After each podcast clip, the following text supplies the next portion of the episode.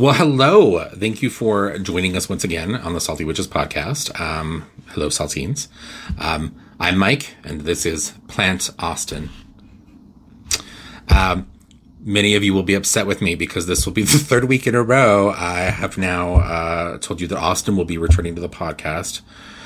And I, I promise I've not been trying to lie to you, but um, Austin has been abducted and the people holding him ransom have told me through many phone exchanges that the only way that he will be freed is if the people who listen to our podcast, you, you, our beloved saltines, if you will go in and like and share and comment on this episode. We need, we need as many comments as possible because they're, I, I don't know what they're going to do to him but if we ever want to see Austin again, alive again, we're, we're going to have to play this game. Um, so remember that. If this episode is, is a bummer, if this episode sucks, I still need you to go in and say you like it because Austin's life depends on it. Um, having said that, let's talk tonight about a few different things. I want to talk uh, first about entheogenic herbs, and this was a conversation that probably would have been a lot more fun with Austin because those of you who know Austin will know that Austin loves his entheogenic herbs. Um, but I wanted to provide some practical information. We've talked about entheogenic herbs on the podcast before. Um, you'll, if you've been with us for a while, you'll recall a couple years back we had Coby Michael, who is uh, the creative genius behind the Poisoner's Apothecary.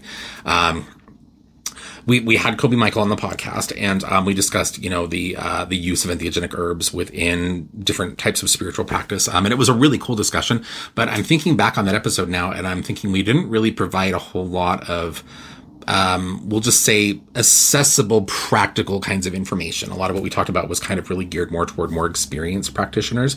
So I wanted to talk a little bit about these herbs and and really provide just a few things on how to incorporate them into your practice. Okay, so um, the first thing that I would really want to talk about is entheogenic herbs. You know, as just a, as a what they are, right? So entheogenic herbs are really um, it's a family of herbs that we recognize now for their just putting it bluntly their their ability to to basically fuck us up to help us to access altered states of consciousness.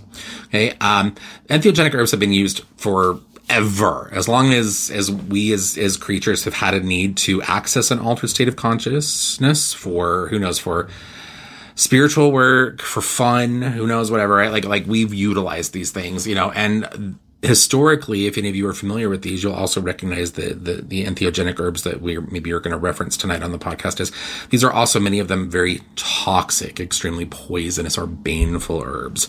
Um, and so that's going to kind of lead me to the first thing I want to talk about. Entheogenic herbs are significant to spiritual practice because they are psychopompic in nature. The plant spirits of these herbs are living beings but through their poisonous nature, they also help facilitate processes of death, or what I would hope for most people who use them would be a near death. Okay, or again, an altered state of consciousness, right? So they are psychopompic in the sense that they help us to kind of access that in between, that liminal space between life and death. Okay, and that's one of the reasons they are so significant to witchcraft practice, um, is because much of the work that we do is going to be somewhere within the realm of, well, within that liminal realm, right? So, so that is one thing to consider, okay, or one thing to be aware of, right? Um, I've got notes here I'm going to have to refer to real quick just so I make sure I don't miss a piece here. Um, they're also valuable to us. I also want to say that these these herbs are valuable to us not only for their psychopompic nature, but because they are also, if you think about it, these are the genus loci. We talk about nature spirits or the genus loci, the the plant spirits that that are really just kind of a part of the world that we live in, our our, our immediate environment these are these spirits are among them. These plants are among those other those other plants and herbs right? So they are genus loci. They are also because of that they are often seen to be guardians. Many of the baneful herbs the herbs that we would associate with entheogenic or that would have entheogenic properties are also seen as guardians of the wild places in which they grow. So they have a lot of really interesting associations for us as witches and particularly those of us who like to get into like hedge walking um, astral work these kinds of things right? So pretty important stuff Okay. Um, talking about ways to work with entheogenic herbs practically, and this is really again kind of what I wanted to to, to really provide tonight is um, a, a, little interesting, particularly when you look at the just the spectrum of practical application for these herbs. It doesn't matter where you're from, which culture, your ancestry, the area of the world that you live in now. It doesn't matter. Everybody out there is going to have very specific cultural ties to herbs that would fall within this family. Okay. Um, and it's always interesting to do some research there. I always encourage people when they're working with entheogenic herbs to do history in uh, research, excuse me, research into the history um, and also potentially the cultural significance of these herbs, um, even beyond spiritual practice, because that information is going to help you to cultivate a better connection with the animistic spirit of the herb as you work with it more and more. So do your research not only into, of course, the organic components of the herb, right? Because again, poison, right? Make sure you know what you're working with, uh, but also look into the history, look into the way that people who maybe existed even many, many, many years ago, even indigenous communities, right? Look at how maybe they incorporated or work with these herbs, right?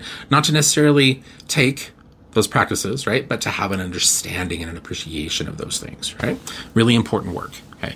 And something that will help your practice to really, I think, flourish, okay? Um, let's talk a little bit about cultivating a relationship with with an entheogenic herb. And um, you know and keep it practical. You know when i talk about this in the classes that i teach and things here i usually tell people to first start by researching and learning a little bit more about just the the herbs that grow wild in your area. You know we all i think live in well most of us i shouldn't say we all but most of us are, are fortunate enough i think to live in areas where you know we have who knows? It could be your backyard. It could be a public park, it could be a canyon nearby that has a lot of growth, wild growth, right?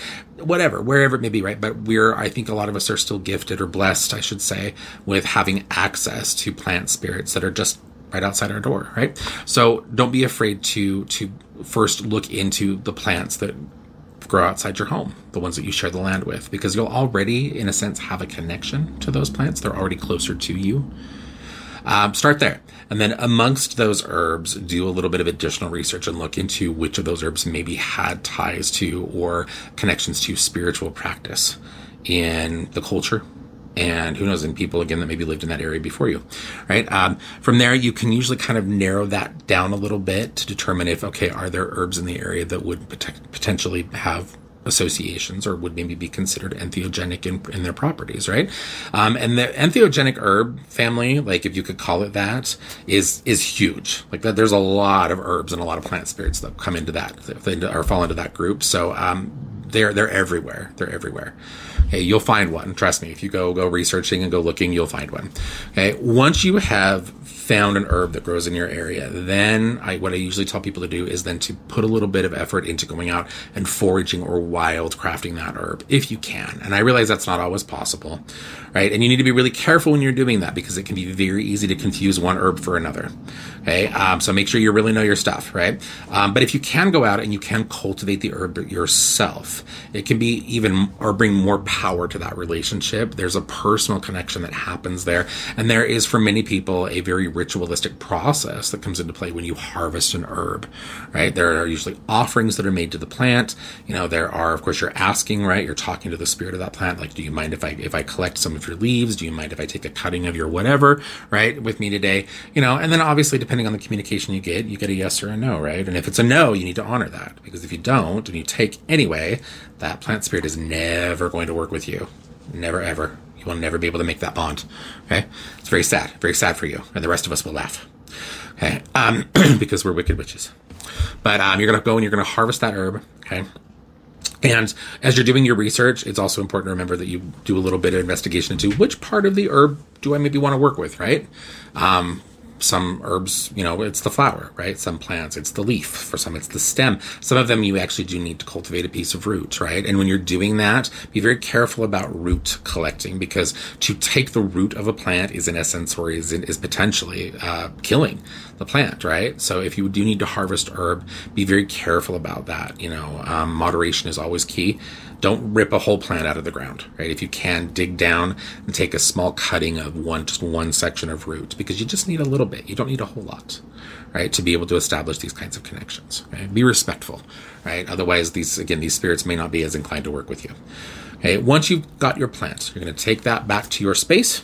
Okay, and then there's a little bit of a process that I like to kind of talk to people about. You know, it's almost like a like an introductory kind of a thing where you take your plant right? Whatever component of the plant, whatever plant and whatever part you've got, right?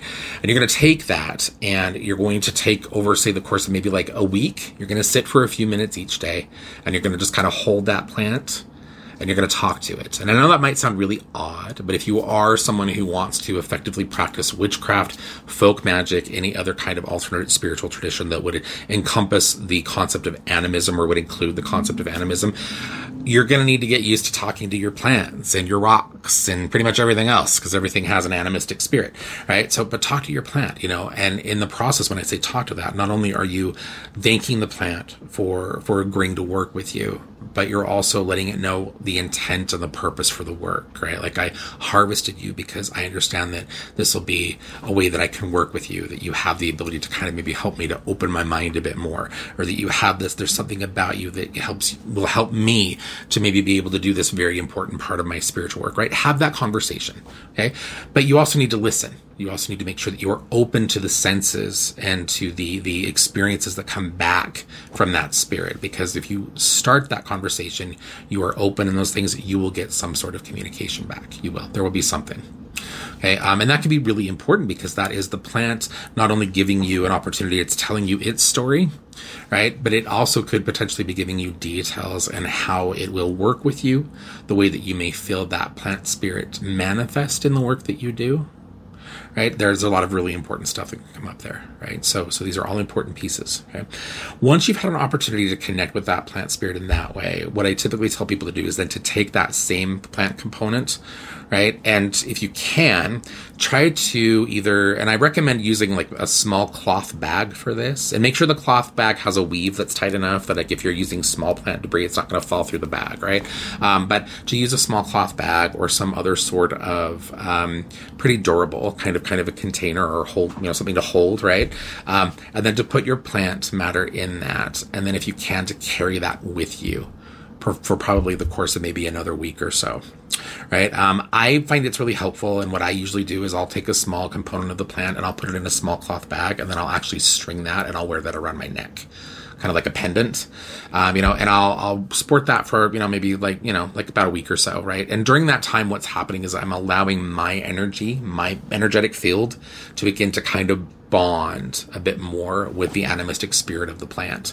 You know, I just find that doing these things initially, when you get to the moment where you're ready actually to like, to really work with the plant, like that, it just makes that go much more smoothly if you've had a chance to, to again, kind of do some of these introductory steps.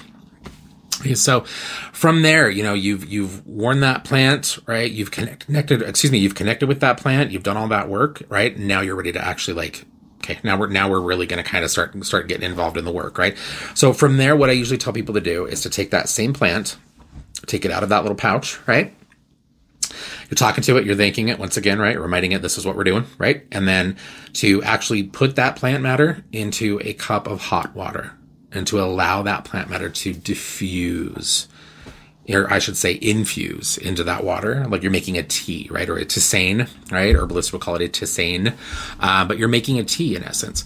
Um, and depending on the plant that you've chosen, you don't want to drink this tea. okay, be very clear, right? Again, we're dealing with a lot of these plants, very, very highly toxic, poisonous plants, right?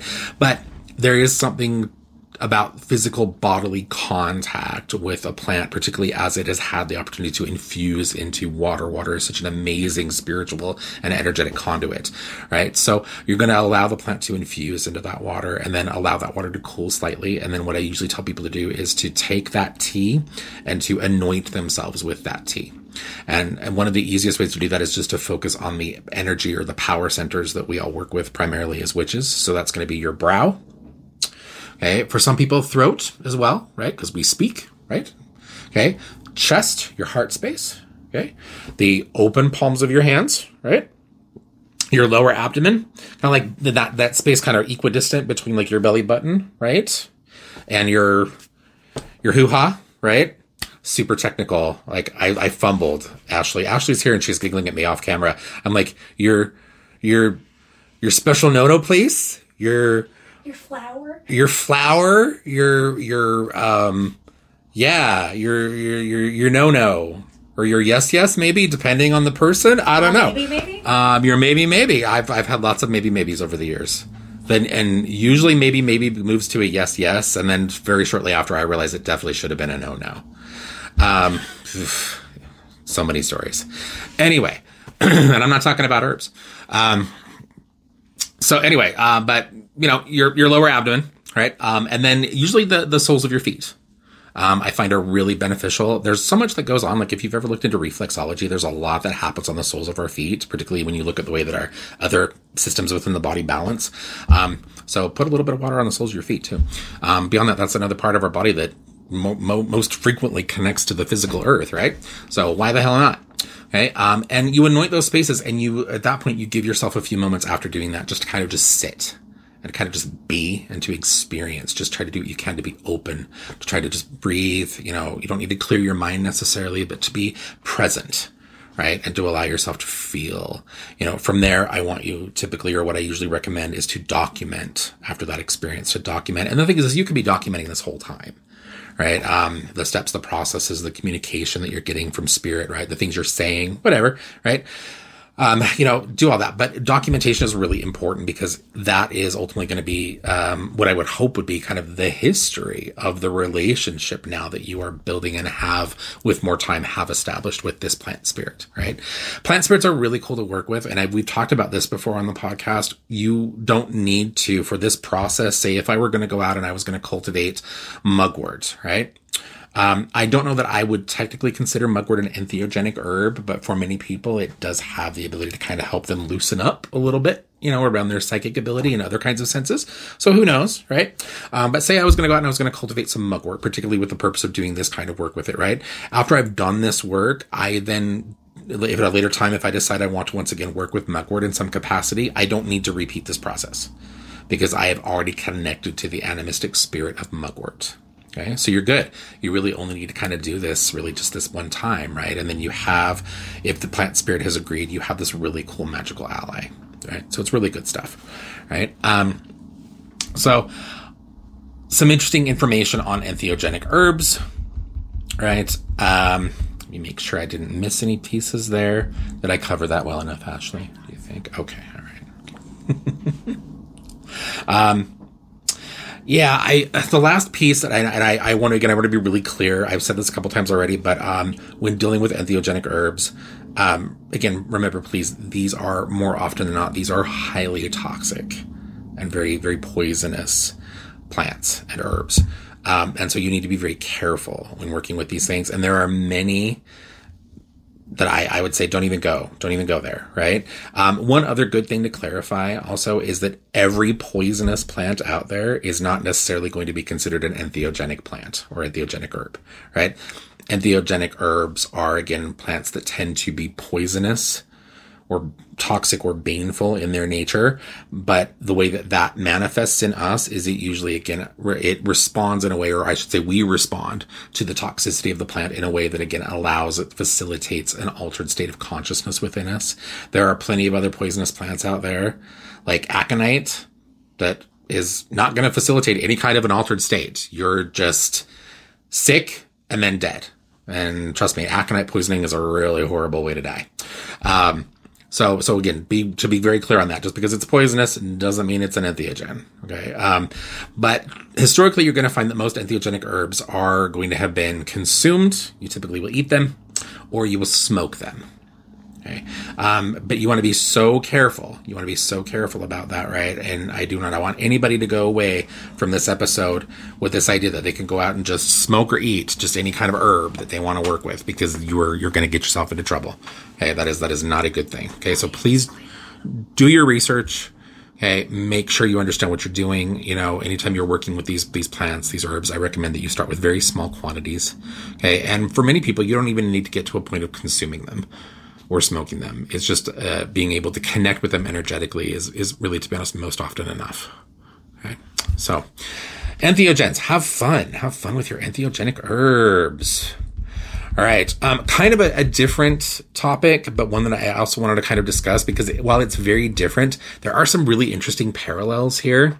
One of our listeners, um, I believe on YouTube, um, sent us, uh, topic suggestions or notes, basically, like kind of letting us know, like, hey, I'd like to hear you talk about this a bit more. And one of the things that was on their list of topic suggestions was osteomancy or uh, divination through bones, where you read bones or throw and cast lots with bones.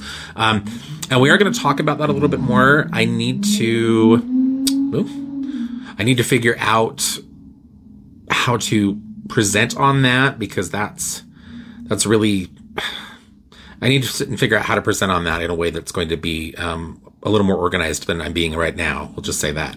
Um, but I wanted to talk really, really quickly about a really interesting thing that osteomancy does have, again, in parallel to something like entheogenic herbs and the incorporation of plant spirits into our practice. Um, when you think about again the concept of animism when you think about the animistic spirit of not only flora but also fauna right? I think it would make sense that what we attribute to an herb is something very often that we also could maybe see attributed to the bones or the remains of an animal, right? And I guess an example of what I'm trying to say is that many herbs, when you look at medicinal herbalism, when you look at many herbs, um, they will have a taxonomy and anatomy that historically has been used to identify how the herb will will manifest medicinally. So, for instance, there are herbs based on their anatomy, the way that the plant grows. There are herbs that will grow in a way where components of the plant, when it's mature, will actually look almost like human lungs.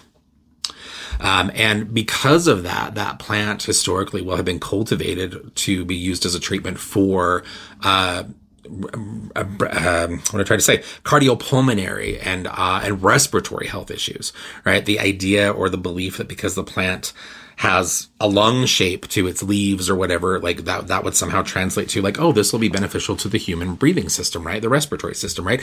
And weird enough, like that's actually true a lot of the time. Like that's historically, that's how a lot of that has worked out. Um, so it's interesting when we take that same concept because again, it's it's something that relates to not only the anatomy of the plant but also the again the animistic spirit of the plant. Right? Plant presents in this way, spirit will present in this way, manifest in this way for us. So when we look at that, when we look at something like um, the animistic spirit of not plants but now again animals or the remains of animals, we want to kind of look at that. And as you are assembling as you are collecting bones or other items for, say, a bone throwing set, right, an, an osteomancy set, I want you to, to, to really consider the pieces that you are adding. You know, for, again, for instance, if you wanted to throw a leg bone, right, and it can be something as simple as like a chicken bone, right, like you go to the grocery store and you get a rotisserie chicken, right, and you have a drumstick left over, right, clean that really well, and uh, you got a, a lovely bone to add to your throwing set, right. But in determining the, the, the divinatory meaning of that bone, I want you to, to move beyond, you know, maybe where you got a hold of it and instead look at how the animal that that bone first belonged to would have used that bone itself, right? You know, so the, again, the, the, the anatomy, the physiology, the use, right? You know, I made the example of a leg bone, right? Legs in osteomancy, particularly as you throw sets of bones and you read them, legs very often have associations to travel, to physical movement, and to relocation, right? It makes sense, right? Bones, particularly leg bones, that's how we move. That's how we walk, right? They allow us to move. They allow us to travel. And so the association from the physical act that it was a part of when it was part of a living being has not changed. The bone is now still associated with physical movement, with walking and with travel, right? So you're doing your reading, right? And again, for instance, you are, you're doing a reading on, you know, like, hey, you know, in the next year, maybe should I, should I relocate? Should I move? Right? And you cast your set and leg bone falls very prominently in your reading, pretty clear indication that maybe relocation or travel is a good idea, right? Okay, and you'll see that happen in a lot of, of things, right? You'll see that with teeth. Teeth are very often associated with aggression or the assertion of boundary, right? Um, skull bones and ribs, right, are very often associated with protection, energetic kinds of protection or sources of protection in someone's life. Because again, if you think about that, right, that's what skull bones do, right? They protect us, they protect our brains, right? Our ribs, our ribs protect our organs, right? Um, so, so these are, are interesting things if you think about how, again, we, we focus and work with animistic associations, right? Um, and again, if you, if you are looking at putting together an osteomancy set, I want you to consider those things as you add pieces and add bones to your set, right? Because there's interpretive value there, absolutely. Right? All right. Gosh, the only other thing I had on my list, we didn't really get any listener questions this week. Um, So the only other thing I really had on my list, and this is going to, I'm having flashbacks of like the podcast back in the day when we used to do the what we're loving and what we're hating segment, um, which we discontinued because that that conversation, particularly as it was happening and we were getting more to the what we're hating part of that conversation, um, we, I think we were getting like too salty even for ourselves.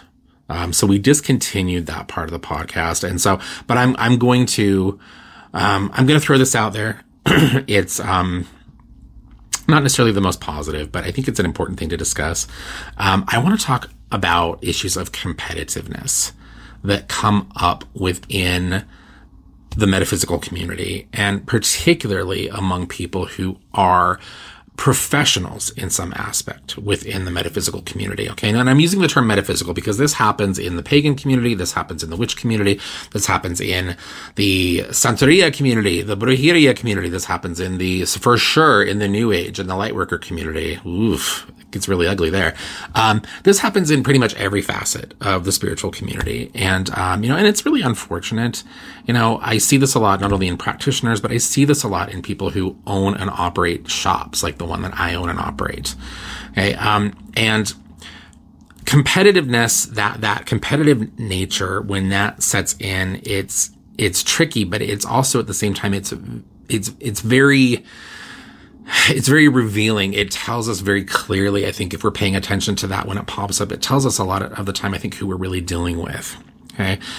Um, and what I mean by that is that people who are highly competitive in nature, okay, that tells us very clearly from the beginning that if they are that focused on the business competition and being able to get that next client or more clients or more sales or whatever it is that they're doing, right? If they, that is their focus, then that tells you very clearly that they are much more focused on their personal influence and on the money that they're making than on the work that they're potentially doing for you. Okay. That also lets you know because of that same behavior that they are so focused on the external and what the people around them have going on that they can't really be focusing on their work right? Their their perspective is totally moving in and, and, and faced in the wrong direction right? So i wanted to talk about that briefly because i'm seeing and this is not a new thing this has unfortunately always been the case right? Thanks capitalism. Um, but I'm seeing more and more um, just really just outlandish behavior and, and a lot of really awful gossip and a lot of just just nastiness popping up in the local community and communities all over all over the place. I see a lot of this happening happening online where two practitioners for some reason decide they don't like each other and then all of a sudden it's this big competition around who's bigger, better, faster, who's more successful in their work, whatever, right? You know, and as soon as you fall into that pattern, like you've you've lost the game. You you've already you've already lost you know, and I think it's just a really important thing to be mindful of. Um, those of you who listened and, and, and watch this podcast, really the benefit, I guess, talking about this is I want you to pay particular attention when you go into your, your, you know, your local metaphysical shop, when you work or interact with people at metaphysical shops, you know, when you, um, take classes from particular teachers or, you know, whatever, work with particular practitioners in some capacity. If you find, you know, again and again that these are people who are presenting a highly competitive kind of an energy, they are actively shit talking people that would, would they, at least in their view, would be competitors business wise. You know, they're having to put other people down to, to kind of prop themselves up, right? Like if you're seeing that happening, that again really just makes it very clear to you that that's probably not someone you want to do business with. They are, they are not in the right place. They have not done their personal work. They have not grown in the way that they need to, to be doing or facilitating any kind of spiritual work for anyone else. Um, Beyond that, they give the rest of us in the community a black eye with that behavior because people outside of our community, they look at some of the craziness going on in these people's shops and, and lives and practices, and they think we're all like that. You know, and some of us are legitimately trying to be just ethical and good people who actually give a shit about who's walking through the door. You know? So, um, so just, just, just consider that. Think about that a little bit because there's really, there's no need for that. It's foolish. Yeah. So, we have, um, I think right now, uh, we are all of us experiencing, um, well, it's different. I mean, here in the Northern Hemisphere, we're now moving into autumn, right? In the southern hemisphere, they're now moving into spring, right? But we're still kind of all over the place. We're really still kind of in an in between time right now. And I've noticed not only myself, but with a lot of interaction I've had with other people that like things just feel weird right now. You know, um, I know in recent weeks there was a lot of conversation coming from people around like, well, a lot of it, you know, people are attributing it to all the planets that were in retrograde, you know, and who knows, because there is some truth to that. Although I, I've said before, I don't know that the retrogrades necessarily affect us in the extreme that a lot of people think that they do. Um, but we're in kind of an odd time you know, and in many traditions, particularly those that kind of center around the northern hemisphere or the western component that we see or Western occult practices, you're going to find that this, this, this moment that we're in right now, these liminal times that we could see happening like spring, autumn, these liminal times, right? Um, that these very often, and the one that we're in right now actually, is um, that these are very often doors to what could be considered um, particular phases of the year. We are now moving into, in our area of the world, we're now moving into what would be considered the dark time of the year. And when I say dark time, in no way does that is that a negative kind of a thing, right? Remember, dark does not mean bad. Dark does not mean evil, right? We need the dark just like we need the light. Okay. But we're moving into an in between or a, into the dark time of the year. And I think one of the reasons why a lot of us are feeling just like odd, tired, things are just it's just been like emotions are all over the place right now for so many of us right? I mean just beyond the day-to-day stresses of life kinds of stuff right? But i'm noticing a lot of people are also more spiritually sensitive right now. A lot of people are having some really crazy dream activity. Um, actual like external spiritual activity has kind of ramped up for a lot of people or they're more aware of it right? Um, but i think the reason for that is that as we move into the dark time of the year we're actually supposed to be focusing a bit more on our personal work and the way that we're growing. And a big part of that, I think, sometimes is how we see the world around us, the external kind of mirroring. You know, and so um, now is actually a good time, I think, to to maybe make some plans in the coming months on how you're going to be checking in with yourself. How have you grown in this year? Right? We have um, the autumnal equinox coming up here within the next few days, um, and that's an amazing time. That that holy day, that Sabbath, um, is a really good time to not only focus on the historical significances of that, as it was a a holiday in many cultures, right? Um, but also the the mythological associations, the old stories around days like the autumnal equinox or Mabon, maybe if you know you acknowledge it as Mabon, perhaps. Um, but to also look at what that means internally. Those uh, those equinoxes and solstices, those sabbats or those holy days, um, always had a lot of external um, celebration. There was always, you know, the rituals and the acknowledgments, you know, and, and we have these these ideas, these very romanticized, sometimes romanticized or romantic ideas of like, you know, the old village gathering to, together in the town square and burning the big campfire or, bonfire, excuse me, not campfire, geez, oof, bonfire, excuse me. Um, you know, for a number of reasons, right? You know, we have these these visuals, and and those visuals are, are often very accurate, uh, but there's so much focus on the external and a lot of people i think they neglect to focus on the internal where we see this this coming uh, sabbath mabon as an opportunity to acknowledge the turning of the year and the changing of the seasons and many of the other old stories that are associated there right this is also a really important time for us i think to look at how we again have grown over the last year, at least year to date, right? And um, and how we're we're kind of reaping maybe what we've sown in the prior months, right? Like now's a really powerful time for harvest, but harvest happens within as well, right? What is it that we what is it we've cultivated? What is it we we've grown, and what is it that we ultimately maybe will keep and integrate so that it becomes a part of our future, right? So it's pretty, it's pretty good work, I think, and it can be very transformative. But I also think that's one of the reasons why a lot of us are feeling weird right now, because whether we're consciously doing some of this or not, I think it's happening for a lot of us. Uh, you know, I've been struggling with this myself in the last few weeks. It's been, been an interesting month so far in September. Um, but, um, you know, but be, uh, be validated in your growth and in your power if you are having difficulty, if you are having difficult moments, particularly in your spiritual practice, that's usually a sign that you're actually like you've you've hit the good work. Like you're actually like you're bumping into the edge of something real once things start to get difficult. That's usually when you know something real is going on. Um, so pat yourself on the back and uh, and buckle up because we're not done yet. Um, but hopefully it'll continue to be uh, a little easier in the coming days, particularly now that Mercury is out of retrograde, right? It's been out of retrograde for like almost a week now. Yeah. So I can't remember what else is coming out of retrograde. The other stuff all moves a lot slower. yeah, I'm talking to Ashley off camera again. Um, that's all I really had for tonight. Um, so I, I, again, as always, want to thank you for uh, joining, listening to me ramble again. Um, hopefully, Plant Austin was able to entertain you as well.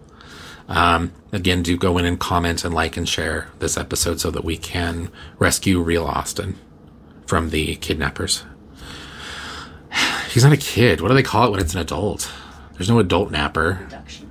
An abduction. He's an abductee. Hostage? He's a hostage. Oh God. I know Austin. He's going to end up with like a really vicious case of Stockholm syndrome. It's going to be bad. He's gonna write a novel. Probably. Probably. And maybe it'll sell well and then he can he can be my sugar daddy. That'll work out. I like this for you. Okay, I, I'm liking this for me too. That sounds sounds really really fun for at least a little while. Um, yeah, um, go in and like and share for real though. Go in and like and share. Um, tell other people about our podcast. This episode is a bit ridiculous, admittedly, but uh, but we do some good stuff. We talk about some good things. Um, I'm not going to make the promise that Austin will be back next Tuesday because again, this is the third time I will have done that, and I'm tired of being made a liar. Um, trust me though, Austin's doing good things while being in the grip of kidnappers. Um, he'll he'll be okay. Austin gets along well with everybody. He'll be fine. He'll be fine. Um, oof. So we have, I think, coming up in the next few weeks, we've got some interesting stuff. We have a class coming up here this coming Sunday on witches runes. Uh, many people are not familiar with witches runes. Um, everybody hears rune and they always go like, oh, like, like the Futhark, like the Germanic runes. And it's like, yeah, that's, that's one alphabet. Um, or a few alphabets, I should say. But there are, there are runes or systems of sigils and alphabets all over the world or from all over the world. And the witches runes are a really cool one. Um, if you're in the area, and you are interested in, in taking a class this coming Sunday, uh, Wendy is going to be doing witch runes. And I believe the people that are coming to that class are actually going to be making witch runes in class. It's going to be a good time. Um, in the next week, we have some other really cool stuff. We've got um, my chaos magic class is coming up, and I'm very excited for that one. Um, that class is an interesting one because I think people always come with an expectation, and then um, about 30 minutes into class, they're like, I didn't think this is what chaos magic was. Like I thought chaos magic was just I just get to do whatever the hell I want with whatever I want. And it's like, oh no, no, no. In fact, you need to probably have even more structure and, and more uh, more ethics when you're going to be working as a chaos magic practitioner. But uh, but that's okay.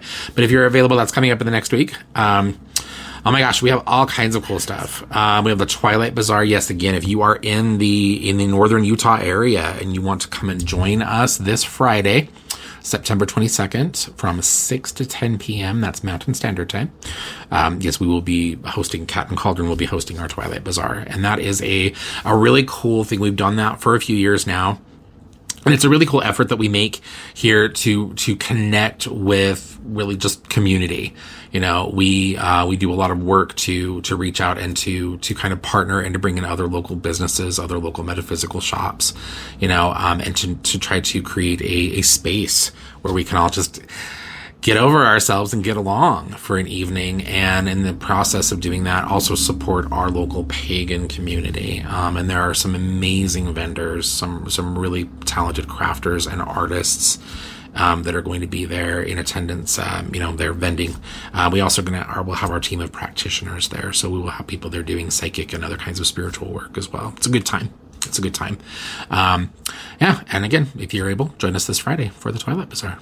So, um, please send us listener questions if you have them. We love your listener questions. Um, sometimes we get a really good listener question, like last week's, and you actually get to see me cry on camera. Um, I don't know why I lilted up at the end of that. I was having a Kardashian moment there. That was really weird. Ew, I need to go beat myself. That's right, all the vocal fry. I can I do I can't vocal fry. I can't do vocal fry. Like I try to do it and then I'm like, am I doing it? Like, no, I'm not doing it. That's okay. Um, Anyway, please send us your listener questions because um, they give us an opportunity to really help you. I think you know, like who who doesn't who doesn't need an answer to an important question every now and then, right? Um, and it gives us something uh, ideally structured and focused to talk about instead of the mindless rambling that I'm doing now. Um,